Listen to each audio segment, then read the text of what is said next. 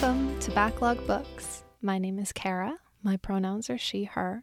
This is the podcast where I spend a few minutes talking about what I have been reading lately. Please be prepared for some spoilers ahead of us.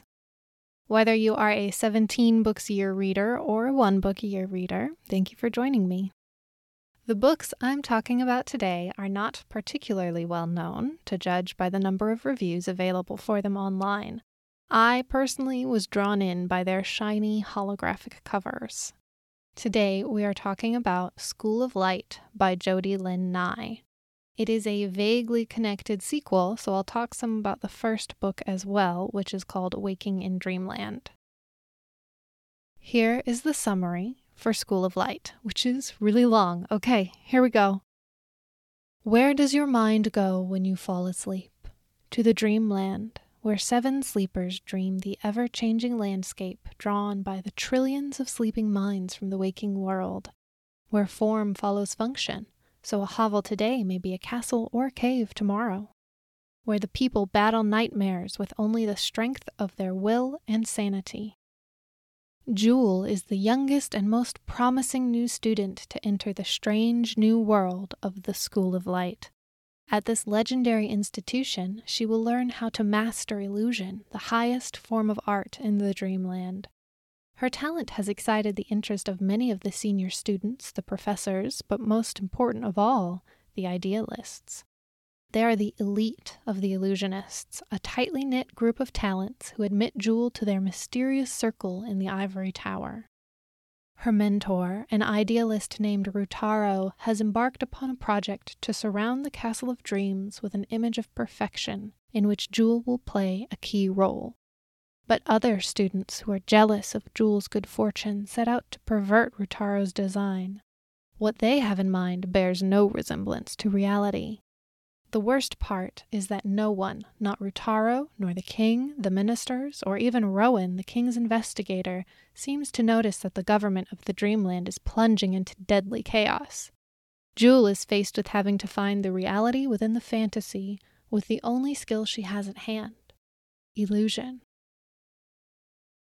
The first book in this trilogy, Waking in Dreamland, was published in 1998. School of Light was published in 1999, and the third book was published in 2000. I started reading School of Light on May 21st and finished on June 6th, 2020. Jody Lynn Nye was born in 1957 and has written over 40 novels. She writes a lot of science fiction and contemporary fantasy, and a good number of her books are collaborations with other authors.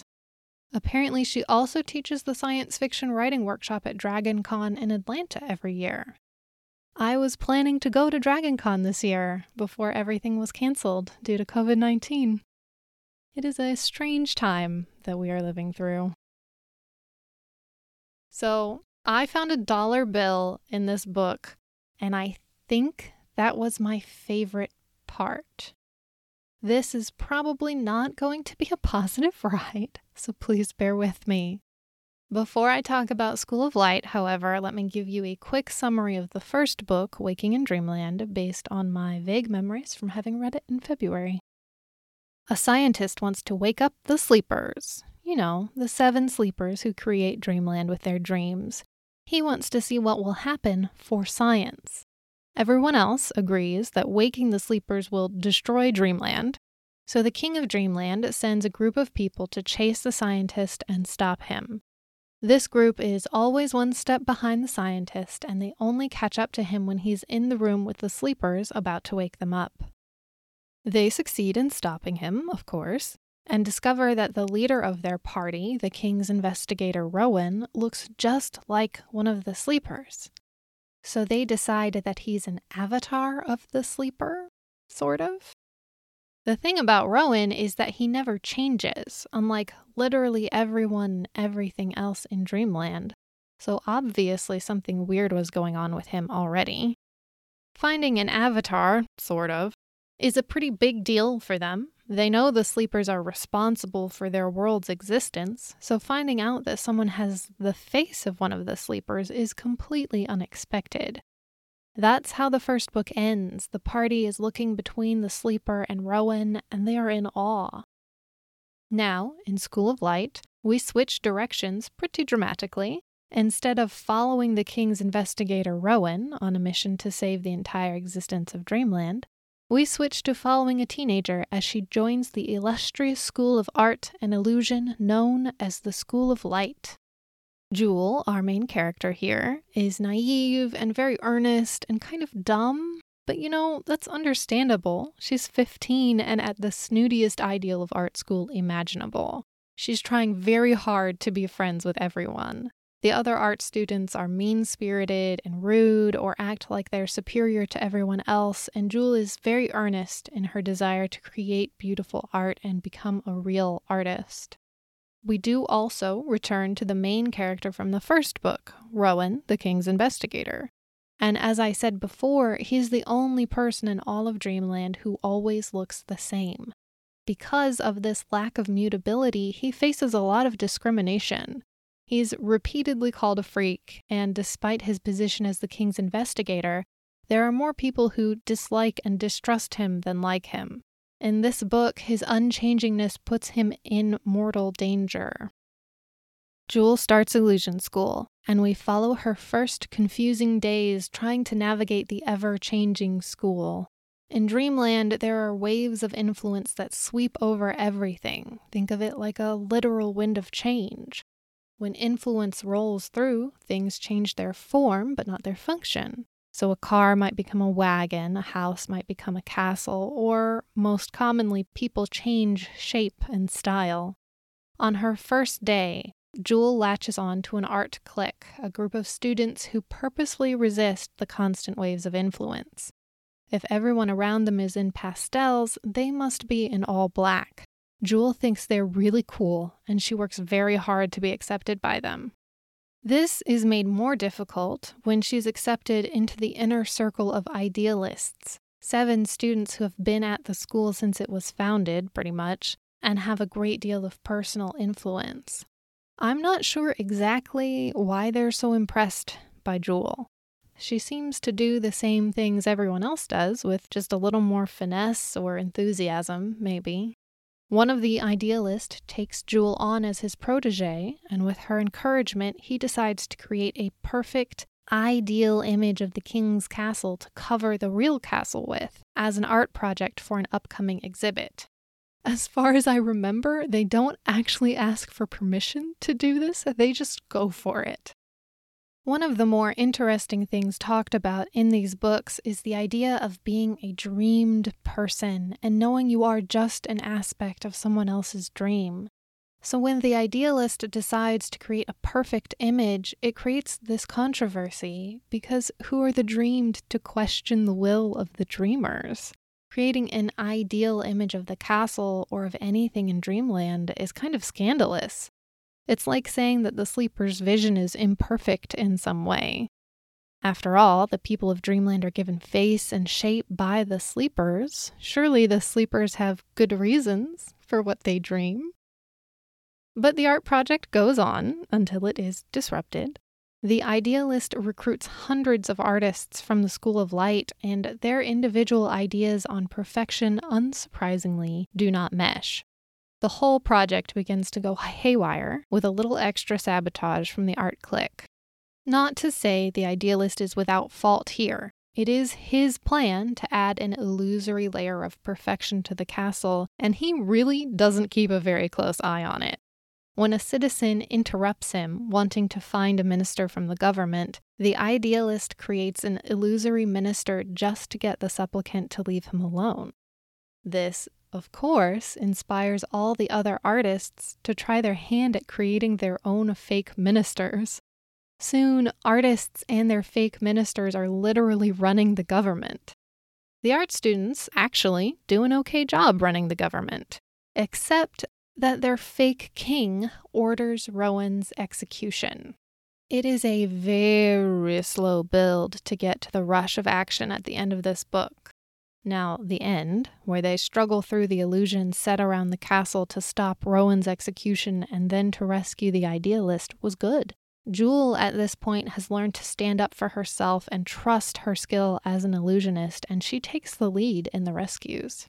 Consequences, at the end, are minimal. the art clique who imprisoned the idealist and forcibly took inspiration from his mind and who nearly got Rowan killed, are bumped down to the first year of school.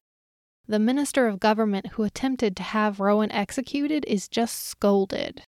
He's not even fired. He gets a slap on the wrist and told not to do it again. And to be clear, this is someone who took advantage of the illusory king to order Rowan's execution based solely on Rowan's appearance. It is unfortunate for this book that I read it when I did. There are protests across the United States right now for many good reasons, but mostly the protests are because our entire system is built to oppress people based on the color of their skin. So to have the minister in this book, who still doesn't believe that Rowan should exist, left in his position of power and simply told not to do it again, is appalling. It's important to me to acknowledge that what's happening in my life does directly affect how I feel about what I read, as I'm sure it does everyone. At any other time, I might have been annoyed at this choice or considered it a sign of how kind and forgiving Rowan is, which I am clearly meant to do, but I would not have been angry like I am now. I could spend a lot more time talking about this, but I would like to refocus. I like plenty of the ideas in this book. A dreamed world where people are dreams and know that they are. A land where everything and everyone is constantly changing according to the whims of our dreams in the waking world. The School of Light, where illusionists learn to bend light and shadow and perception, is also very cool conceptually. Also, in Dreamland, metaphor is their reality. There's a scene where some students are bit by a literal mischief bug and caught later by the arm of a policeman stretching to catch them, the long arm of the law in play. And if you call someone a chicken with enough force of will, they're likely to start sprouting feathers. But in some ways, these books lean into the worst aspects of dreaming. Time and logic have no place here. You know when you have an amazing dream, but when you describe it to someone, it comes out sounding weird and disjointed? That's what reading these books was like.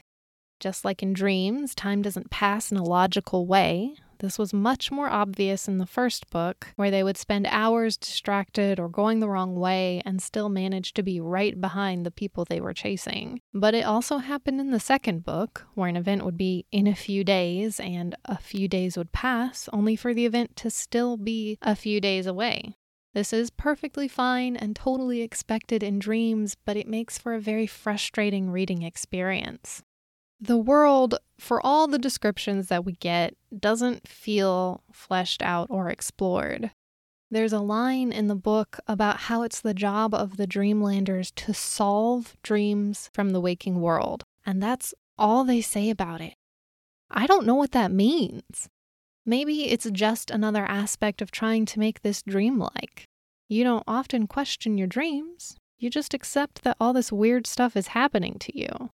These stories probably would work better in a visual medium. So much of our page time here is spent describing how the waves of influence change the world. You get an initial description of someone's appearance, and then a few pages later, you get another description as it changes. The discussions the characters have on the philosophy of art and what it means to be dreamed are lost in the noise of endless changing descriptions. Apparently, there is a third book. I will not be buying it. I can't do it. I don't want to know anymore. I think if you can get into these books and really embrace the suspension of disbelief, they might be okay. Unfortunately, they just did not jive with my reading style. My final word on the Dreamland books: if you are interested in reading any Jody Lynn Nye books, don't start with these. I'm giving them away. They were not the books for me. If you are interested in exploring some media that is similar to this, I suggest checking out Mirror Mask the Movie, written by Dave McKean and Neil Gaiman. It has an otherworldly, dreamlike quality to it and is plenty weird.